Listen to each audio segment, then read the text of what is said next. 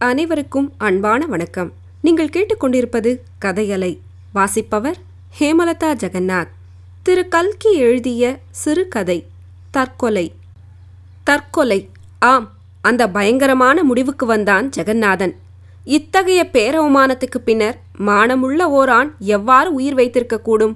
ஒரு பாகமேனும் தேறியிருக்கக்கூடாதா? அதிலும் இது இரண்டாவது தடவை. இன்டர்மீடியட் பரீட்சையில் ஜெகநாதன் முதல் தரத்தில் தெரியவன் அதுவரை ஒரு வகுப்பிலாவது பரீட்சையில் தவறியது கிடையாது. பிஏ வகுப்பில் முதல் முறை இரண்டு பாகத்திலும் தவறிய போது அவன் அடைந்த ஏமாற்றமும் துயரமும் சொல்லத்தரமல்ல. ஆயினும் எப்படியோ சகித்துக்கொண்டு இரண்டாம் முறை அதிக கவலையுடன் படித்தான். ஆயினும் பயனென்ன மேல் மாடி காலி என்பதற்காக அவன் கேலி செய்த மண்டுக்கள் எல்லாரும் தேறிவிட்டார்கள். அவன் மட்டும் அம்முறையும் தவறிவிட்டான். இரண்டு பாகத்திலும் அவமானம் அவமானம். தற்கொலையினாலன்றி இந்த அவமானம் தீருமா? இது ஒரு புறம் இருக்கட்டும். செல்லத்தின் முகத்தில் எவ்வாறு விழிப்பது? தன்னிடம் அளவிறந்த காதல் வைத்துள்ள அப்பேதை இவ்வவமானத்தை எங்கனம் சகிப்பாள்? பரீட்சைக்கு நான்கு மாதங்களுக்கு முன்பு செல்லத்தை பிறந்தகத்துக்கு அனுப்பிய போது அவளுக்கும் தனக்கும் நிகழ்ந்த விவாதம் ஜெகநாதனுக்கு நினைவு வந்தது.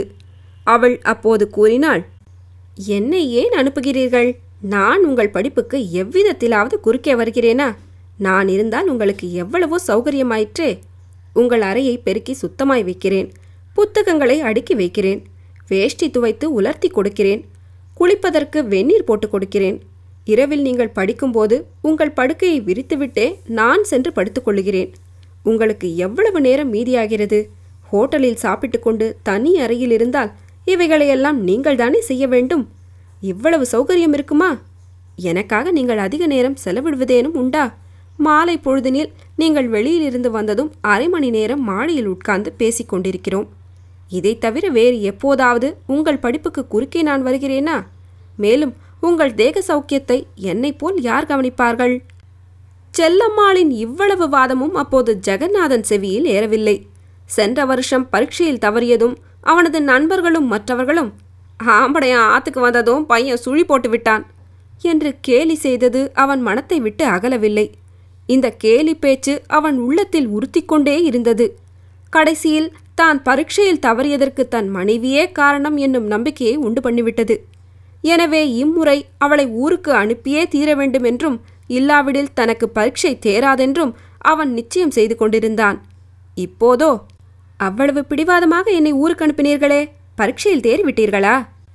என்று செல்லம் கேட்டா என்ன விடையளிப்பது தன் புண்பட்ட மனதை இன்னும் புண்படுத்தக்கூடாதென்று அவள் இவ்வாறு கேளாமல் இருக்கலாம். தேறுதலும் சொல்லலாம். இருந்தாலும் அவள் மனதில் இவ்வெண்ணம் இருக்கத்தானே செய்யும்?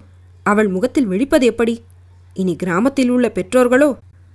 அவர்களைப் பற்றி எண்ணிய போதே ஜெகநாதனுக்கு வயிறு பகீர் என்றது. தகப்பனார் உழையாத உழைப்பும் உழைத்து மூத்த புதல்வனான தன்னை படிக்க வைத்தார். இப்போது அவருக்கு தள்ளாத வயது வந்துவிட்டது. குடும்பத்துக்கு ஆயிரத்தி ஐநூறு ரூபாய் கடன் இருந்தது. இன்னும் இரண்டு புதல்விகளுக்கும் கல்யாணம் நடக்க வேண்டும். ஒரு பையனை படிக்க வைத்தாக வேண்டும். நிலத்தில் கிடைக்கும் வருமானம் காலட்சேபத்துக்கே போதும் போதாததாய் இருந்தது. ஜெகநாதனுக்கு வாங்கின வரதட்சணை ரூபாய் ரெண்டாயிரத்தில் ஒரு பைசா கூட தொடாமல் அவன் பிஏ படிப்பதற்காக கொடுத்துவிட்டார். அவன் உத்தியோகம் செய்யப் போகிறான் என்ற நம்பிக்கையே குடும்பத்துக்கு இப்போது ஆதாரமாய் இருந்தது. போன வருஷமே அவர்கள் அடைந்த ஏமாற்றம் வர்ணிக்க தரமன்று இம்முறையும் தவறிப்போன செய்தி கேட்டால் அந்தோ அவர்கள் மனம் இடிந்தே போய்விடும். அவர்கள் துயரத்தை பார்த்து எவ்வாறு சகித்துக் கொண்டிருப்பது? நல்ல வேளை உயிர் விடுவதும் வைத்து கொண்டிருப்பதும் ஒருவனுடைய விருப்பத்தை பொறுத்தாய் இருக்கிறதே. அதை நினைத்து சந்தோஷப்பட வேண்டியதுதான். அவமானத்தை பொருட்படுத்த வேண்டாம். மனைவியையும் பெற்றோர்களையும் கவனிக்க வேண்டாம். எனினும் அடுத்தாற்போர் செய்வதற்கு என்ன இருக்கிறது? வரதட்சணை பணம் ரூபாய் ரெண்டாயிரமும் இந்த மூன்று வருஷங்களில் செலவழிந்து போயிற்று. பேங்க் கணக்கில் முப்பது ரூபாயோ என்னவோதான் பாக்கி. இன்னும் ஒரு வருஷம் படையெடுத்துச் சென்று பரீட்சை கோட்டையை முற்றுகை போடுவது என்பது இயலாத காரியம். மாமனாரிடம் பணம் கேட்கலாமா? ச அதைவிட நாக்கை பிடுங்கிக் கொண்டு உயிர் விடலாம். உத்தியோகத்துக்கு போவதென்றாலோ பரீட்சையில் தவறிய பிஏக்கு என்ன சம்பளம் கொடுப்பார்கள்? முப்பது அல்லது முப்பத்தைந்துக்கு மேல் இல்லை. இந்த முப்பத்தைந்து ரூபாயை கொண்டு பட்டணத்தில் மனைவியுடன் எவ்வாறு வாழ்க்கை நடத்துவது? சென்ற வருஷத்தில் மாதம் அறுபது ரூபாய் போதாமல் கஷ்டப்பட்டோமே. பின்னர் பெற்றோர்களுக்கு பணம் அனுப்புவதெப்படி? தம்பியை படிக்க வைப்பதும் தங்கைகளுக்கு கல்யாணம் செய்து வைப்பதும் எங்கனம். ஆ பரீட்சையில் மட்டும் தேறியிருந்தால் நினைத்தபடி இன்கம் டேக்ஸ் ஆஃபீஸில் ஒரு உத்தியோகமும் கிடைத்திருந்தால். சம்பளத்தை கொண்டு நீ உன் காலட்சேபத்தை நடத்திக்கொள். மேல் வரும்படியை மட்டும் மாதா மாதம் எனக்கு அனுப்பிவிடு என்று தந்தை அடிக்கடி கூறியது அவனது நினைவுக்கு வந்தது. மேல் வரும்படி விஷயத்தில் தானாக யாரையும் ஒரு பைசா வேணும் கேட்பதில்லை என்று அப்போதே தீர்மானித்திருந்ததும் ஞாபகம் வந்தது. இன்கம் டேக்ஸ் ஆஃபீஸில் உத்தியோகம் அகப்படாவிட்டாலும் ரயில்வேயில் ரூபாய் நூறு சம்பளத்தில் வேலை கிடைத்திருந்தால் போதுமே. ச்சே என்ன வீண் நினைவுகள். இவைகளை பற்றி இப்போது எண்ணி என்ன பயன்? தற்கொலை தற்கொலை தற்கொலை. அதை பற்றி என்றோ இப்போது சிந்திக்க வேண்டும். ஒரே ஒரு யோசனை. நாம் போய்விட்டால் மனைவி பெற்றோர்களின் கதி என்ன? நல்ல வேளையாக மனைவியின் பெற்றோர்கள் கொஞ்சம் பணக்காரர்கள். எனவே அவளை பற்றி கவலை இல்லை. உயிரோடு இருந்தாலும் பெற்றோர்களுக்கு உதவி எதுவும் செய்ய முடியாது. அவர்கள் எல்லாரும் அளவு கடந்த துக்கத்தில் ஆழ்ந்து விடுவார்கள் என்பது உண்மையே. ஆனால் உயிரோடிருந்து அவர்கள் துயரத்தை பார்த்து கொண்டிருப்பதை விட இறந்து போய்விட்டால் பிறகு யார் எப்படி போனால் நமக்கென்ன தெரியப் போகிறது? இவ்வளவு எண்ணங்களும் ஜெகநாதன் மனதில் கோர்வையாக எழுந்து மறைந்தன. அவனுடைய அறிவு அந்த நெருக்கடியான தருணத்தில் மிக தெளிவு பெற்றிருந்தது. அச்சமயத்தில் நான் ஏன் தற்கொலை செய்து கொள்ள வேண்டும்? என்னும் விஷயமாக ஒரு கட்டுரை வரையச் சொல்லியிருந்தால் அவன் மிக நன்றாக எழுதியிருப்பான். இவ்வளவு தெளிந்த அறிவுடன் பரீட்சையில் எழுதியிருந்தால் எந்த குருட்டு பரீட்சைகளும் அவனை தேர்தல் செய்ய தவறுகிறான். தற்கொலை செய்து கொள்ளும் விதத்தை பற்றி ஜெகநாதன் அதிகமாக சிந்திக்கவே இல்லை. ஒரே கணத்தில் இந்த விஷயத்தில் முடிவுக்கு வந்துவிட்டான். இரவு ஏழு மணி ஆயிற்று. மனைவிக்கு ஒரு கடிதமும் தந்தைக்கு ஒரு கடிதமும் எழுதினான். மனைவிக்கு எழுதிய கடிதம் வருமாறு. என் அன்பே நான் பரீட்சையில் இம்முறையும் தவறிவிட்டேன். இனி உன் முகத்தில் விழிக்க என்னால் முடியாது. தற்கொலை செய்து கொண்டு இன்று இரவு உயிர்விடப் போகிறேன். ஜெகநாதன். தந்தைக்கு எழுதிய கடிதமும் இவ்வளவு சுருக்கமானதுதான். இரண்டையும் மடித்து உரையில் போட்டு விலாசம் எழுதி மேஜையின் மீது வைத்தான். மரண விசாரணையில் அடையாளம் தெரிவதற்காக தன்னுடைய விலாசம் எழுதிய ஒரு காகிதத்தை சட்டை பையில் போட்டுக்கொண்டான் என்ன முன் யோசனை? அறையை பூட்டிவிட்டு வெளியே கிளம்பினான். இரவு ஒன்பது மணி. அமாவாசை இருட்டு. தென்னிந்திய ரயில் பாதையில் ஒரு சிறு வாய்க்காலின் பாலத்தின் மீது ஜெகநாதன் உட்கார்ந்து கொண்டிருந்தான். நிர்மலமான நீல வானத்தில் நட்சத்திரங்கள் கண் சிமிட்டி மனிதர்களின் அறியாமையை குறித்து கேலி செய்து கொண்டிருந்தன. மேல்வான வட்டத்தின் அடிவாரத்தை கரிய மேகத்திரள் மறைத்திருந்தது. ஒவ்வொரு சமயம் அம்மேகத்திரளை மீறிக்கொண்டு ஒரு பொன்மின்னர் கொடி வெளிக்கிளம்பி ஒரு கணம் கண்ணை பறித்துவிட்டு உடனே மறைந்தது. கிழக்கே வெகு தூரத்தில் பட்டணத்தின் மின்சார விளக்குகள் மங்கலாக காணப்பட்டன. வெறுப்பு தரும் வாடைக்காற்றில் கலந்து காட்டில் ஊளையிடும் நரியின் கூக்குரல் வந்து கொண்டிருந்தது. அவ்வப்போது புளிய மரத்தில் ஒரு கோட்டான் கோரமாக கத்திக் கொண்டிருந்தது. அடுத்த ஸ்டேஷனிலிருந்து போட்மெயில் புறப்பட்டுவிட்டது என்பதற்கு அறிகுறியான ஊதல் சத்தம் கேட்டது. ஜெகநாதன் எழுந்து சென்று தண்டவாளத்தின் மீது குறுக்காக படுத்துக்கொண்டு கண்ணை இறுக மூடிக்கொண்டான். இதயம் பட் பட் என்று அடித்துக்கொண்ட சத்தம் அவன் செவியில் நன்றாக கேட்டது. அவன் மனைவியும் மாமனாரும் மாமியாரும் தந்தையும் தாயும் தம்பியும் தங்கைகளும் ஒவ்வொருவராக அவன் முன்பு தோன்றி ஐயோ பைத்தியமே இப்படி செய்யாதே! என்று கெஞ்சுவது போல் அவனுக்கு தோன்றிற்று. இந்த பிரம்மை நின்று விடுபடும் பொருட்டு அவன் கண்களை திறந்து ரயில் வர வேண்டிய திக்கை நோக்கினான். அவ்விடத்தில் ரயில் பாதை நேராக அமைந்திருந்தபடியால் வெகு தூரத்தில் ரயில் வருவது காணப்பட்டது. குழந்தை பருவத்தில் கொள்ளிக்கண்ணன் என்னும் ராட்சசனை பற்றி கேட்ட கதை அவனுக்கு நினைவு வந்தது. பெரிய கரிய வடிவமும் கொள்ளிக்கண்களும் உடைய ஒரு பூதம் பயங்கரமாக உருமிக் கொண்டு தன்னை விழுங்க வருவது போல் அவனுக்கு தோன்றிற்று. இத்தோற்றத்தினால் பீதியடைந்து அவன் மீண்டும் கண்களை மூடிக்கொள்ள போனான். ஆனால் அச்சமயத்தில் சுமார் ஐம்பது அடி தூரத்தில் ரயில் பாதை ஓரமாக வெள்ளை துணியால் முக்காடணிந்த உருவம் ஒன்று தன்னை நோக்கி வருவதை கண்டுவிட்டான். பேய் பிசாசுகளிடம் ஜெகநாதனுக்கு நம்பிக்கை இல்லை. இருந்தாலும் அப்போது அவன் உடலும் நடுங்கிவிட்டது. வியர்வை வியர்த்து துணிகளெல்லாம் ஒரு கணத்தில் சொட்ட நனைந்து போயின. அச்சமயத்தில் அவன் உணர்வு போன வழி காரியம் செய்தானே அன்றி அறிவை பயன்படுத்தி யோசித்து எதுவும் செய்யவில்லை. அவ்விடத்திலிருந்து உடனே போய்விட வேண்டுமென்று அவனுக்கு தோன்றியது. மெதுவாக நகர்ந்து பக்கத்தில் இருந்த பாலத்துக்கு வந்து அங்கிருந்து கீழே வாய்க்காலில் சத்தமின்றி இறங்கிவிட்டான். ஏற்கனவே காரிருள் அதிலும் பாலத்தின் நிழல் அங்கிருந்து அவ்வுருவத்தை பார்த்து கொண்டே நின்றான். என்ன அதிசயம்? அவ்வுருவம் சற்று முன் ஜெகநாதன் படுத்திருந்த துணியை எடுத்து கோவிலில் சுவாமி தரிசனம் பண்ணும்போது செய்வது போல் இடுப்பில் வரிந்து கட்டிக்கொண்டு பின்னர் தண்டவாளத்தின் மீது குறுக்காக படுத்தது. அத்தகைய நிலைமையிலும் ஜெகநாதனால் புன்னகை கொள்ளாமல் இருக்கவே முடியவில்லை. அவ்வுருவம் தன்னைப் போலவே ஏதோ ஒரு காரணத்தினால் தற்கொலை செய்து கொள்ள வந்த துரதிர்ஷ்டசாலியான ஒரு மனிதனே என்பதை அவன் தெள்ளத் தெளிய கண்டான். அவன் உயிரை அச்சமயம் தான் காப்பாற்றாவிட்டால் அக்கொலை பாதகத்துக்கு உடந்தையாய் இருந்த பாவம் தன்னை சாரும் என்று அவனுக்கு ஒரு உணர்ச்சி உண்டாயிற்று. ரயிலோ சமீபத்தில் வந்துவிட்டது. அவன் ஒரே பாய்ச்சலாக பாய்ந்தேறிச் சென்று படுத்திருந்த உருவத்தை முதுகில் தொட்டான். அவ்வுருவம் அப்படியே வீறிட்டு கொண்டு துள்ளி விழுந்தது. பாவம் ரயில் வண்டி தன் மீது ஏறிவிட்டதாக அந்த துர்தர்ஷசாலி நினைத்திருக்க வேண்டும். ஜெகநாதன் அதனை பாதி தூக்கிக் கொண்டும் பாதி இழுத்துக்கொண்டும் கீழே பாலத்தின் அடியில் கொண்டு வந்து சேர்த்தான். ஆம் மூன்று ஆண்டுகளாக நான் அலையாத இடமில்லை போகாத ஆஃபீஸ் இல்லை. விண்ணப்பம் எழுதி எழுதி கையும் சலித்துவிட்டது நடந்து நடந்து காலும் ஓய்ந்துவிட்டது மனைவியையும் இரண்டு குழந்தைகளையும் காப்பாற்றியாக வேண்டும். பேங்கில் ரெண்டாயிரம் தான் பாக்கி. அதை வைத்துக்கொண்டு எங்கேயாவது கிராமத்துக்கு போய் அவர்களாவது சௌக்கியமா இருக்கட்டும் என்ற முடிவுக்கு வந்தேன்.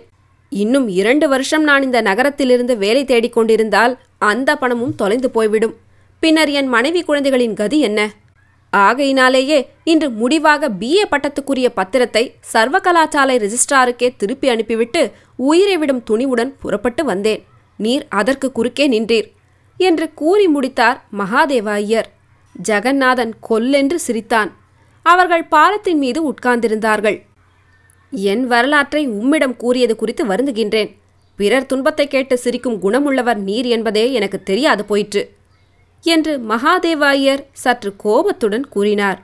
தயவு செய்து மன்னித்து விடுங்கள். நான் கூறப்போவதை கேட்டால் நான் சிரித்ததற்கு காரணம் உண்டென்று நீங்களே சொல்வீர்கள்.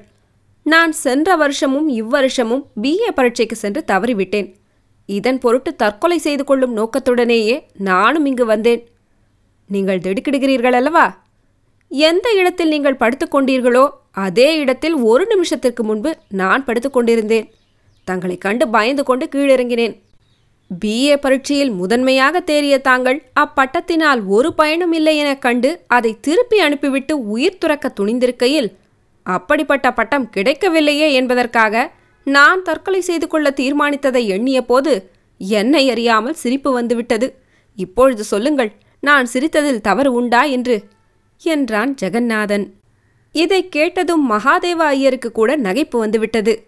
சற்று நேரம் இருவரும் இடி இடி என்று சிரித்தார்கள். அந்த நிர்மானுஷ்யமான இடத்தில் அந்த நள்ளிருளில் அவர்களுடைய சிரிப்பின் ஒலியை கேட்டு அதுவரை சத்தம் போட்டு கொண்டிருந்த பூச்சிகள் தவளைகள் முதலியன பயந்து வாய் மூடிக்கொண்டன. அருகிலிருந்த புளிய மரத்தில் உறங்கிக் கொண்டிருந்த ஒரு பறவை கண் விழித்து கிரிச்! என்று கத்திற்று. உயிர்விடும் யோசனையை மறந்து விடுவோம் என்று மகாதேவாயர் கூறினார். ததாஸ்து என்றான் ஜெகநாதன். பின்னர் அவன் சொன்னான் இன்று இரவிலிருந்து நாம் இருவரும் உயிர் நண்பர்களானோம். நாம் இருவரும் ஒரே நோக்கம் கொண்டு இருவரும் ஒருவரது உயிரை ஒருவர் காப்பாற்றினோம். இருவரும் ஏறக்குறைய ஒரே நிலையில் இருக்கிறோம். நாம் இருவரையும் சேர்த்து வைக்க வேண்டுமென்பது கடவுளுடைய திருவுள்ளம் போல் தோன்றுகிறது. ஆம் நண்பர் ஒருவர் இல்லாத காரணத்தினாலேயே நான் இவ்வளவு விரைவில் மனம் சோர்ந்து விட்டேன் என்று இப்போது தோன்றுகிறது. தங்களுடைய நிலையும் அப்படித்தான் இருக்க வேண்டும் என்று நினைக்கிறேன். இனி இருவரும் புதிய பலத்துடனும் உற்சாகத்துடனும் வாழ்க்கை போராட்டத்தில் இறங்குவோம். அப்படியே ஆகட்டும். ஆனால் என்ன செய்வது என்பதுதான் எனக்கு விளங்கவில்லை. இனி பரீட்சைக்கு போகும் எண்ணத்தை விட்டு விடுங்கள் என்னிடம் இரண்டாயிரம் ரூபாய் இருக்கிறதென்று சொன்னேன் அல்லவா? அதை வைத்துக்கொண்டு ஏதேனும் தொழில் நடத்துவோம். இவ்வாறு சற்று நேரம் பேசிக் கொண்டிருந்துவிட்டு இருவரும் கைகோர்த்து கொண்டு வீட்டுக்கு புறப்பட்டார்கள்.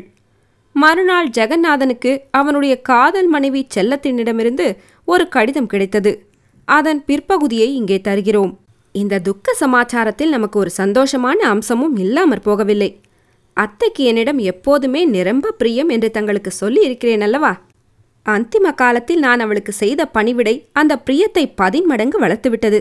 எனவே அவளுடைய மரண சாசனத்தில் பேங்கில் அவள் பெயரில் இருந்த ரூபாய் மூவாயிரத்தையும் எனக்கு கொடுத்து விட்டதாக எழுதி வைத்திருக்கிறாள். இந்த பணம் தங்களாலேயே எனக்கு கிடைத்தது என்பதை நினைவூட்டுகிறேன். தாங்கள் என்னை வற்புறுத்தி பிறந்தகத்துக்கு அனுப்பியிராவிடில் அத்தைக்கு பணிவிடை செய்யும் சந்தர்ப்பம் கிடைத்திராது. அப்போது அவள் பணத்தை எனக்கு கொடுத்திருப்பது நிச்சயமில்லை. ஆதலின் அந்த பணம் முழுதும் தங்களுக்கே உரியதாகும். இன்னொரு சமாச்சாரம். தங்கள் பரீட்சையின் முடிவு இதற்குள் தெரிந்திருக்க வேண்டும். தேறி இருந்தால் சந்தோஷம். இல்லாவிட்டாலும் நாம் கவலைப்பட வேண்டியதில்லை என்று எனக்கு தோன்றுகிறது. பட்டம் பெற்றவர்களுக்கு கூட இக்காலத்தில் உத்தியோகம் லேசில் கிடைப்பதில்லை என்று எல்லாரும் சொல்லுகிறார்கள். மேலும் கை கட்டி சேவகம் செய்யும் பிழைப்பு தங்கள் இயல்புக்கு ஒத்ததன்று. எனவே இந்த மூவாயிரம் ரூபாயும் மூலதனமாக வைத்துக்கொண்டு தாங்கள் ஏதேனும் ஒரு தொழில் ஆரம்பித்து நடத்தினால் என்ன? அடியாள் தங்களுக்கு இவ்வளவு தூரம் யோசனை சொல்ல முன்வந்தது தங்களுக்கு பிடியாவிடில் அதற்காக என்னை கோபித்துக் கொள்வதில் பயனில்லை. தாங்கள்தான் செல்லம் கொடுத்து கொடுத்து தங்கள் செல்லத்தை கெடுத்து விட்டீர்கள். பிற விஷயங்கள் தங்களை நேரில் தரிசிக்கும் போது மேற் சொன்ன சம்பவங்கள் நிகழ்ந்து ஐந்து ஆண்டுகள் ஆகின்றன. இப்போது மகாதேவ ஐயரும் ஜெகநாதனும் மகாநாதன் கம்பெனி என்ற பெயருடன் புத்தக வியாபாரமும் பிரசுரமும் நடத்தி நல்ல லாபம் சம்பாதித்து வருகிறார்கள் என்று அறிகிறோம். ஜெகநாதனுடைய தந்தை மட்டும். என்னதான் இருந்தாலும் மாதா மாதம் சம்பளமும் அதன் மீது கொஞ்சம் மேல் வரும்படியும் கிடைப்பது போல ஆகுமா? என்று சொல்லி வருகிறாராம். அடுத்த கதையோட சந்திப்போம். கதை உங்களுக்கு பிடிச்சிருந்ததுன்னா உங்களோட நண்பர்களோட பகிர்ந்துக்கோங்க. நன்றி.